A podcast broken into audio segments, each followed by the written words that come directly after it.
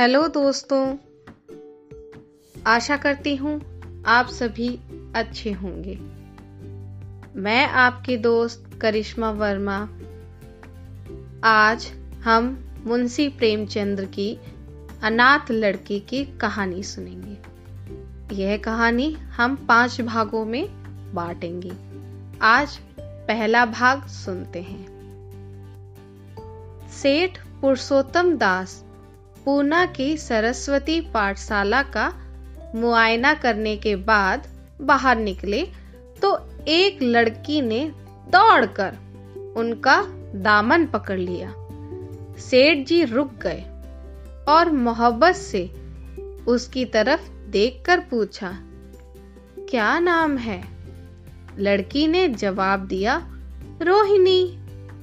सेठ जी ने उसे गोद में उठा लिया। और बोले, तुम्हें कुछ इनाम मिला? लड़की ने उनकी तरफ़ बच्चों जैसी गंभीरता से देखकर कहा, तुम चले जाते हो, मुझे रोना आता है, मुझे भी साथ लेते चलो। सेठ जी ने हंसकर कहा, मुझे बड़ी दूर जाना है, तुम कैसे चलोगी? रोहिणी ने प्यार से उनकी गर्दन में हाथ डाल दिए और बोली, जहाँ तुम जाओगे, वहीं मैं भी चलूँगी। मैं तुम्हारी बेटी होंगी। मदरसे के अफसर ने आगे बढ़कर कहा, इसका बाप साल भर हुआ नहीं, रहा नहीं। माँ कपड़े सीती है। बड़ी मुश्किल से गुजर हो रही है। सेठ जी स्वभाव में करुणा थी। सेठ जी के स्वभाव में बहुत करुणा थी। यह सुनकर उनकी आँखें भर आई। उस भोली प्रार्थना में वह दर्द था, जो पत्थर से दिल को पिघला सकता था। बेकसी और यतीमी को इससे ज़्यादा दर्दनाक ढंग से ज़ाहिर करना नामुमकिन था। उन्होंने सोचा, इस नन्हे से दिल में न जाने क्या अरमान होंगे, और लड़कियाँ अपने खिलौने दिखाकर कहती होंगी, यह मेरे बाप ने दिया है। वह अपने बाप के साथ मदरसे आती होगी, उसके साथ मेलों में जाती होगी, और दिलचस्पियों का ज़िक्र करती होगी। यह सब बातें सुन सुनकर इस भोली लड़की को भी ख्वाहिशें होती होंगी कि मेरा बाप होता। माँ की मोहब्बत में गहराई और आत्मिकता होती है, जिसे बच्चे समझ नहीं सकते। बाप की मोहब्बत में खुशी और चाव होता है, जिसे बच्चे खूब समझते हैं। सेठ जी ने रोहिणी को प्यार से गले लगा लिया और बोले अच्छा मैं तुम्हें अपनी बेटी बनाऊँगा। लेकिन खूब जी लगाकर पढ़ना। अब छुट्टी का वक्त आ गया है। मेरे साथ आओ, तुम्हारे घर पहुँचा दूँ। यह कहकर उन्होंने रोहिणी को अपनी मोटर कार में बिठा लिया। रोहिणी ने बड़ी इत्मीनान और गर्व से अपनी सहेलियों की तरफ़ देखा। और उसकी बड़ी बड़ी आँखें खुशी से चमक रही थी।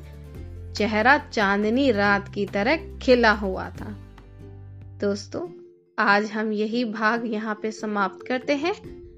अगला भाग कल सुनेंगे। धन्यवाद।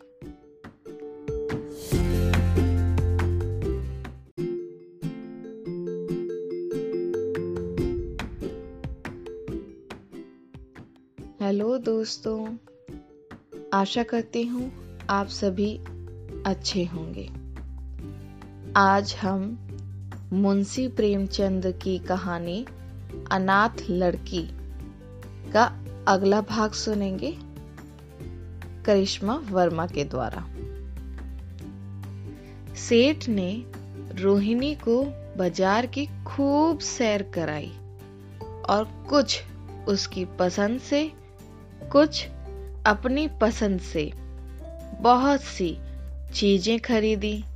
यहाँ तक कि रोहिणी बातें करते करते कुछ थक सी गई और खामोश हो गई। उसने इतनी चीज़ें देखी और इतनी बातें सुनी कि उसका जी भर गया। शाम होते होते रोहिणी के घर पहुँचे। और मोटर कार से उतरकर रोहिणी को कुछ आराम मिला। दरवाज़ा बंद था। उसकी माँ किसी ग्राहक के घर कपड़े देने गई थी। रोहिणी ने अपने तोहफों को उलटना पुलटना शुरू किया।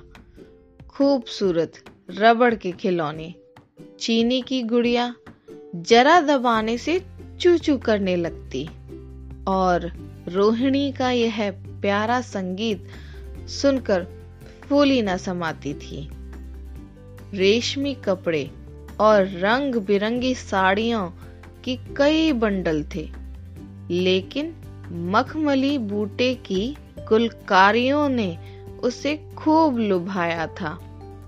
उसे उन चीज़ों के पाने की जितनी खुशी थी, उससे ज़्यादा उन्हें अपनी सहेलियों को दिखाने की बेचैनी थी। सुंदरी के जूते अच्छे सही, लेकिन उनमें ऐसे फूल कहाँ हैं? ऐसी गुड़िया उसने कभी देखी भी ना होगी।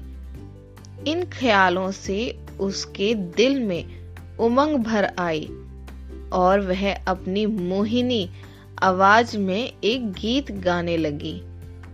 सेठ जी दरवाजे पर खड़े इन पवित्र दृश्य का हार्दिक आनंद उठा रहे थे।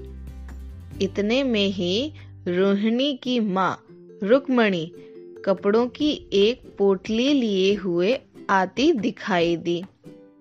रोहिणी ने खुशी से पागल होकर एक छलांग भरी और उसके पैरों से लिपट गई। रुक्मणी का चेहरा पीला था। आँखों में हसरत और बेकसी छिपी हुई।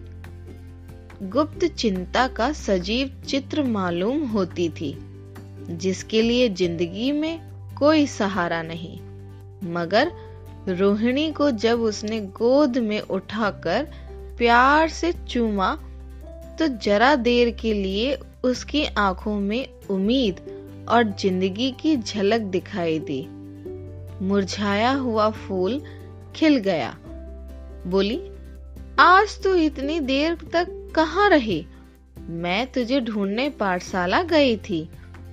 रोहिणी ने हुमकर कहा, मैं मोटर कार पर बैठकर बाज़ार गई थी। वहाँ से बहुत अच्छी अच्छी चीज़ें लाई हूँ। वह देखो कौन खड़ा है। माँ ने सेठ जी की तरफ़ ताका और लजाकर सिर झुका लिया। बरामदे में पहुँचते ही रोहिणी माँ की गोद से उतरकर सेठ जी के पास गई और अपनी माँ को यकीन दिलाने के लिए भोलेपन से बोली, क्यों, तुम मेरे बाप हो ना? सेठ जी ने उसे प्यार करके कहा हाँ तुम मेरी प्यारी बेटी हो। रोहिणी ने उनसे मुँह की तरफ़ याचना भरी आँखों से देखकर कहा, अब तुम रोज यहीं रहा करोगे? सेठ जी ने उसकी बात सुलझा कर जवाब दिया, मैं यहाँ रहूँगा तो काम कौन करेगा? मैं कभी कभी तुम्हें देखने आया करूँगा, लेकिन वहाँ से तुम्हारे लिए अच्छी अच्छी चीज़ें भेजूँगा। रोहिणी कुछ उदास सी हो गई। इतने में उसकी माँ ने मकान का दरवाज़ा खोला और बड़ी फुर्ती से मैले बिछावन और फटे हुए कपड़े समेट कर कोने में डाल दिए कि कहीं सेठ जी की निगाह उन पर ना पड़ जाए। यह स्वाभिमान स्त्रियों की खास अपनी चीज़ है। रुकमणी अब इस सोच में पड़ी थी कि मैं इनकी क्या खातिर तबाजो करूँ। उसने सेठ जी का नाम सुना था। उसका पति हमेशा उनकी बड़ाई किया करता था। वह उनकी दया और उदारता की चर्चाएँ अनेकों बार सुन चुकी थी। उसे क्या उम्मीद थी कि कभी उसका घर भी उनके कदमों से रोशन होगा? लेकिन आज जब वह शुभ दिन संयोग से आया तो वह इस काबिल भी नहीं कि उन्हें बैठने के लिए एक मोड़ा दे सके। घर में पान और इलायची भी नहीं। वह अपने आंसुओं को किसी तरह रोक ना सकी। आखिर जब अंधेरा हो गया और पास के ठाकुर द्वारे से घंटों और नगाड़ों की आवाज़ें आने लगी। तो उन्होंने जरा ऊँची आवाज़ में कहा बाई जी अब मैं जाता हूँ। मुझे अभी यहाँ बहुत काम करना है। मेरी रोहिणी को कोई तकलीफ़ ना हो। मुझे जब मौका मिलेगा, उसे देखने आऊँगा। उसके पालने पोषने का काम मेरा है। और मैं उसे बहुत खुशी से पूरा करूँगा। उसके लिए अब तुम कोई फ़िक्र मत करो। मैंने उसका वजीफा बाँध दिया है और यह उसकी पहली किस्त है। यह कहकर उन्होंने अपना खूबसूरत बटुआ निकाला और रुकमणी के सामने रख दिया। गरीब औरत की आँखों में आँसू जारी थे। उसका जी बरबस चाहता था कि उसके पैरों को पकड़कर खूब रोए। आज बहुत दिनों के बाद एक सच्चे हमदर्द की आवाज़ उसके मन में आई थी। जब सेठ जी चले तो उसने दोनों हाथों से प्रणाम किया। उसके हृदय की गहराइयों से प्रार्थना निकली। आपने एक बेबस पर दया की है। ईश्वर इस आपको इसका बदला दे। दूसरे दिन रोहिणी पाठशाला गई तो उसकी बाकी सज धज आँखों में खूबी जाती थी। उस्तानियों ने उसे बारी बारी प्यार किया और उसकी सहेलियाँ उसकी एक एक चीज़ को आश्चर्य से देखती और ललचाती थी। अच्छे कपड़ों से कुछ स्वाभिमान का अनुभव होता है। आज रोहिणी वह गरीब लड़की ना रही, जो दूसरों की तरफ़ विवश नेत्रों से देखा करती थी। आज उसकी एक एक क्रिया से शैशवोचित गर्व और चंचलता टपकती थी और उसकी जवान एक दम के लिए भी ना रुकती थी। कभी मोटर की तेज़ी का ज़िक्र था, कभी बाज़ार की दिलचस्पियों का बयान, कभी अपनी गुड़ियों के कुशल मंगल की चर्चा थी और कभी अपने बाप की मोहब्बत की दास्तान। दिल था कि उमंगों से भरा हुआ था। एक महीने बाद सेठ पुरुषोत्तम दास ने रोहिणी के लिए फिर तोहफे और रुपए रवाना किए। बेचारी विधवा को उनकी कृपा से जीविका की चिंता से छुट्टी मिली। वह भी रोहिणी के साथ पाठशाला आती और दोनों माँ बेटियाँ एक ही दर्जे के साथ साथ पढ़ती। लेकिन रोहिणी का नंबर हमेशा माँ से अव्वल रहा। सेठ जी जब पूना की तरफ़ निकले तो रोहिणी को देख, देखने ज़रूर आते और उस, उनका आगमन, उसकी प्रसन्नता और मनोरंजन के लिए महीनों का सामान इकट्ठा कर देता। इसी तरह कई साल गुजर गए और रोहिणी ने जवानी के सुहाने हरे भरे मैदान में पैर रखा। जबकि बचपन की भोली भाली अदाओं में एक खास मतलब और इरादों का दखल हो जाता है। रोहिणी, अब आंतरिक और बाह्य सौंदर्य में अभी पाठशाला की नाक थी। हाव भाव में आकर्षक गंभीरता, बातों में गीत का सा खिंचाव और गीत का सा आत्मिक रस था। कपड़ों में रंगीन सादगी, आँखों में लाज संकोच, विचारों में पवित्रता। जवानी थी मगर घमंड और बनावट और चंचलता से मुक्त। उसमें एक एकाग्रता थी, ऊँचे इरादों से पैदा होती है। स्त्रियोचित उत्कर्ष की मंजिलें वह धीरे धीरे तय करती चली जाती थी। मित्रों, आज यह भाग यही समाप्त करते हैं। धन्यवाद।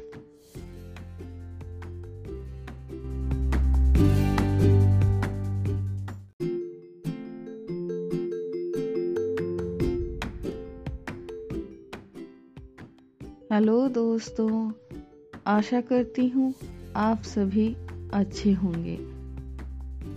आज हम अनाथ लड़की मुंशी प्रेमचंद की कहानी का अगला भाग सुनेंगे। और मैं आपके दोस्त करिश्मा वर्मा इस कहानी को सुनाने जा रही हूँ। सेठ जी के बड़े बेटे नरोत्तम दास कई साल तक अमेरिका और जर्मनी की यूनिवर्सिटियों की खाक छानने के बाद इंजीनियरिंग विभाग में कमाल हासिल करने, करके वापस आए थे। अमेरिका के सबसे प्रतिष्ठित कॉलेज में उन्होंने सम्मान का पद प्राप्त किया था। अमेरिका के अखबार एक हिंदुस्तानी नौजवान की इस शानदार कामयाबी पर चकित थे। उन्हीं का स्वागत करने के लिए बंबई में एक बड़ा जलसा किया गया था। इस उत्सव में शरीक होने के लिए लोग दूर दूर से आए थे। सरस्वती पाठशाला को भी निमंत्रण मिला और रोहिणी को सेठानी जी ने विशेष रूप से आमंत्रित किया। पाठशाला में हफ्तों तैयारियाँ हुई।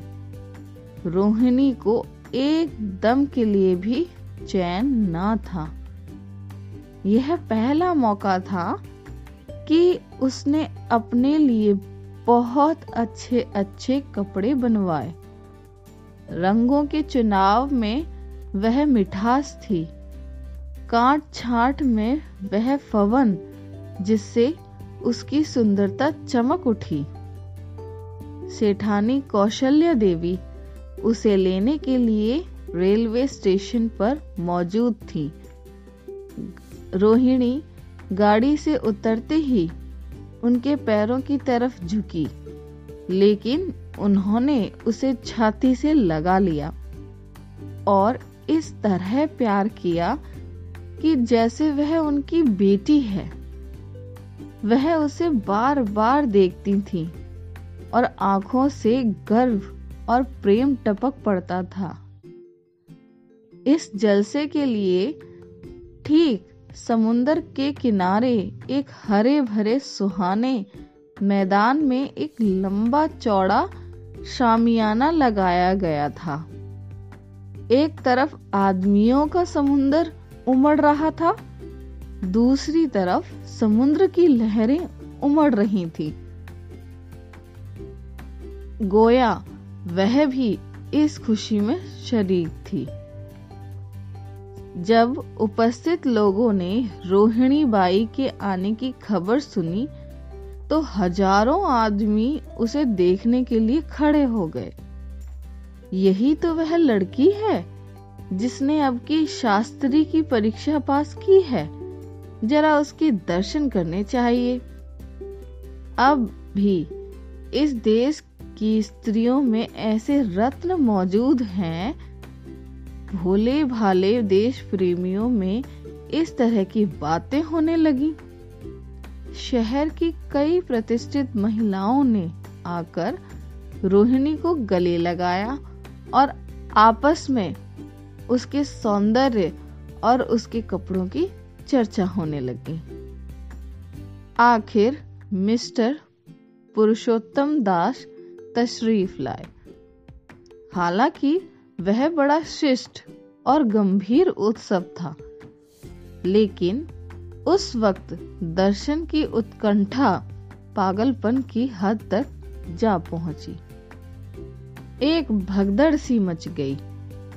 कुर्सियों की कतारें गड़बड़ हो गई। कोई कुर्सी पर खड़ा हुआ, कोई उसके हत्तों पर कुछ मनचले लोगों ने शामियाने की रस्सियाँ पकड़ी और उन पर जा लटकी। कई मिनट मिनट तक यही तूफ़ान मचा रहा।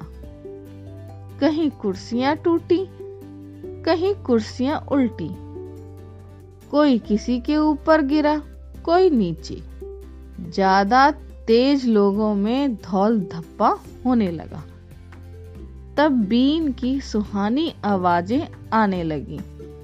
रोहिणी ने अपनी मंडली के साथ देश प्रेम में डूबा हुआ गीत शुरू किया। सारे उपस्थित लोग बिल्कुल शांत थे।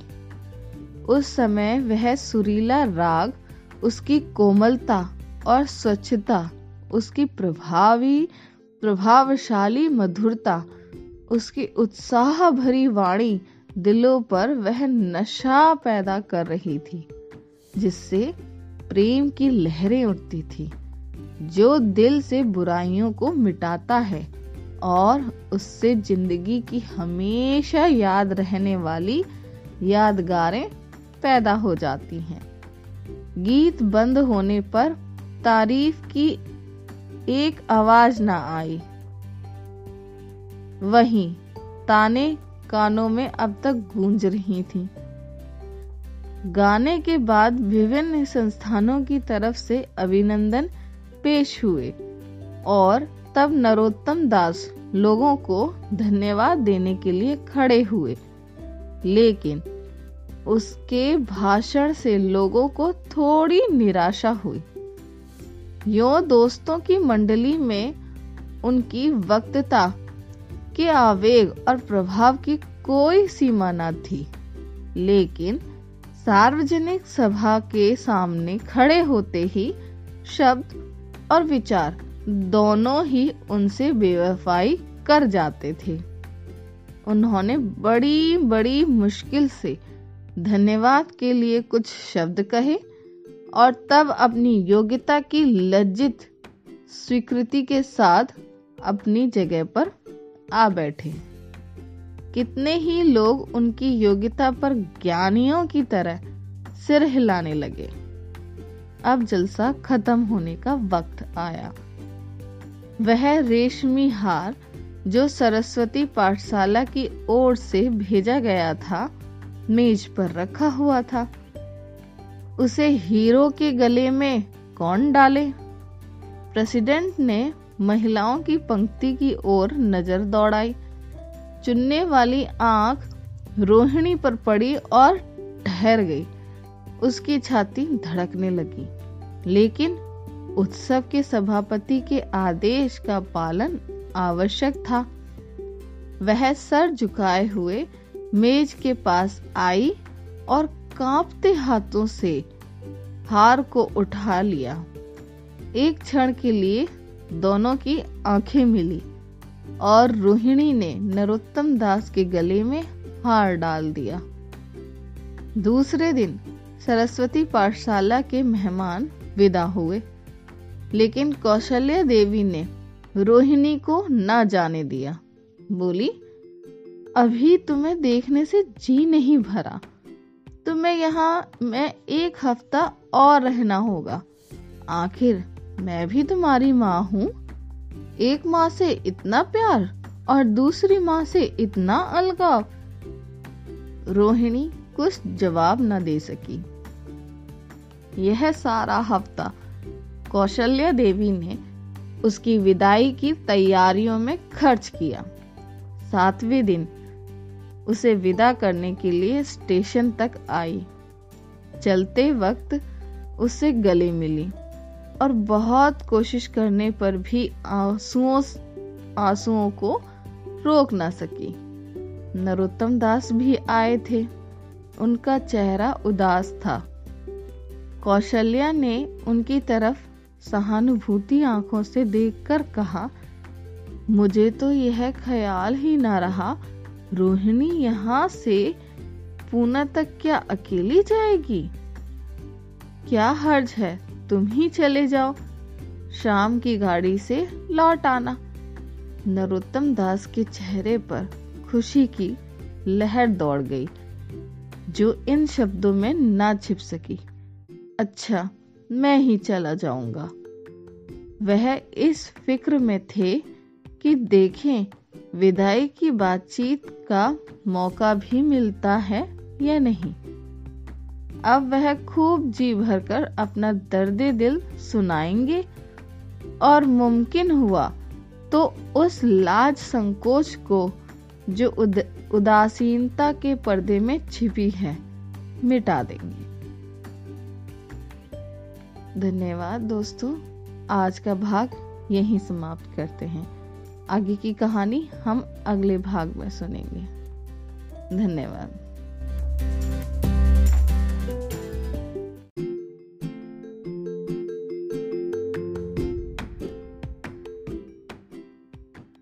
हेलो दोस्तों, आशा करती हूँ आप सभी अच्छे होंगे। मैं आपकी दोस्त करिश्मा वर्मा। आज हम मुंशी प्रेमचंद की कहानी अनाथ लड़की का अगला भाग सुनेंगे। रुक्मणी को अब रोहिणी की शादी की फ़िक्र पैदा हुई। पड़ोस की औरतें में इसकी चर्चा होने लगी थी। लड़की इतनी सयानी हो गई है, अब क्या बुढ़ापे में ब्याह होगा? कई जगह से बात आई। उसमें कुछ बड़े प्रतिष्ठित घराने थे। लेकिन जब रुक्मणी उन पैमानों को सेठ जी के पास भेजती तो वे यही जवाब देते कि मैं खुद फ़िक्र में हूँ। रुक्मणी को उनकी यह टाल मटोल बुरी मालूम होती थी। रोहिणी को बंबई से लौटे महीना भर हो चुका था। एक दिन वह पाठशाला से लौटी तो उसे अम्मा की चारपाई पर एक खत पड़ा हुआ मिला। रोहिणी पढ़ने लगी। लिखा था, बहन, जब से मैंने तुम्हारी लड़की को बंबई में देखा है, मैं उस पर रीझ गई हूँ। अब उसके बगैर मुझे चैन नहीं है। क्या मेरा ऐसा भाग्य होगा कि वह मेरी बहू बन सके?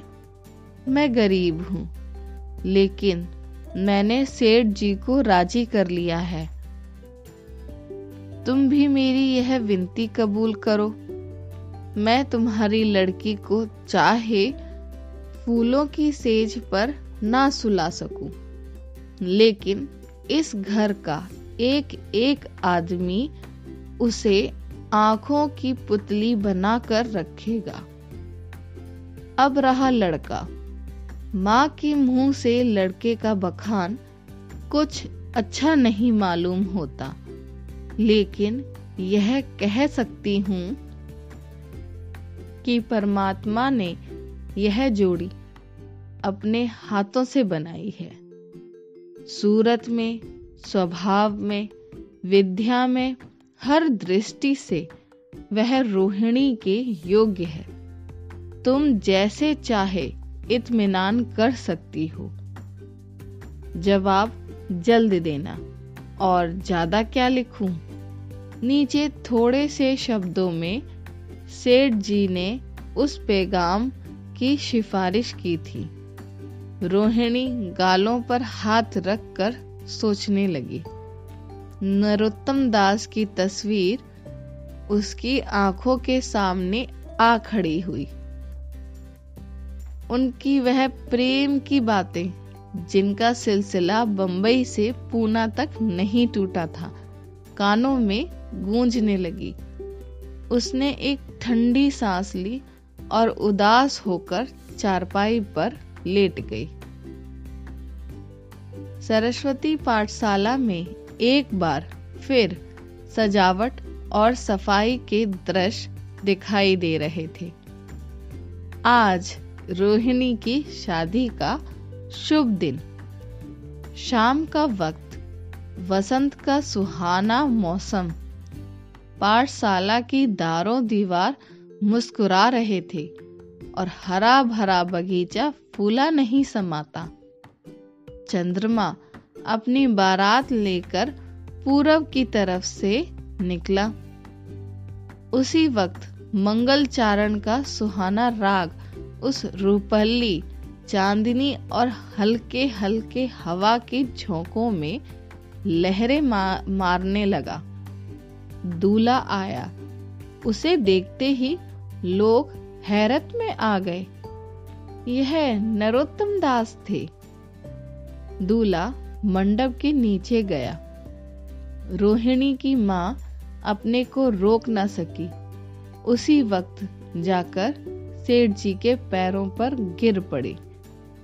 रोहिणी की आँखों से प्रेम और आनंद के आँसू बहने लगे। मंडप के नीचे हवन कुंड बना था। हवन शुरू हुआ। खुशबू की लपटें हवा में उठी और सारा मैदान महक गया। लोगों के दिलो दिमाग में ताजगी की उमंग पैदा हुई। फिर संस्कार की बारी आई। दूल्हा और दुल्हन ने आपस में हमदर्दी, ज़िम्मेदारी और वफादारी के पवित्र शब्द अपनी जबानों से कहे। विवाह की वह मुबारक जंजीर गले में पड़ी, जिसमें वज़न है, शक्ति है, पाबंदियाँ हैं, लेकिन वज़न के साथ सुख और पाबंदियों के साथ विश्वास है।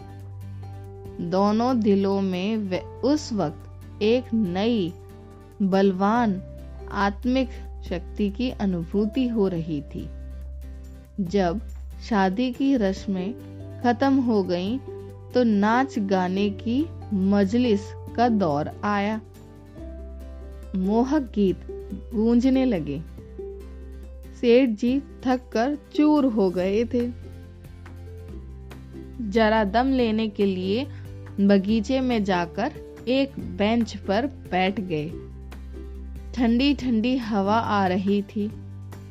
एक नशा सा पैदा करने वाली शांति चारों तरफ़ छाई हुई थी। उसी वक्त रोहिणी उनके पास आई और उनके पैरों से लिपट गई। सेठ जी ने उसे उठाकर गले से लगा लिया और हंसकर बोले, क्यों? अब तो तुम मेरी अपनी बेटी हो गई। दोस्तों, यही कहानी समाप्त होती है। धन्यवाद।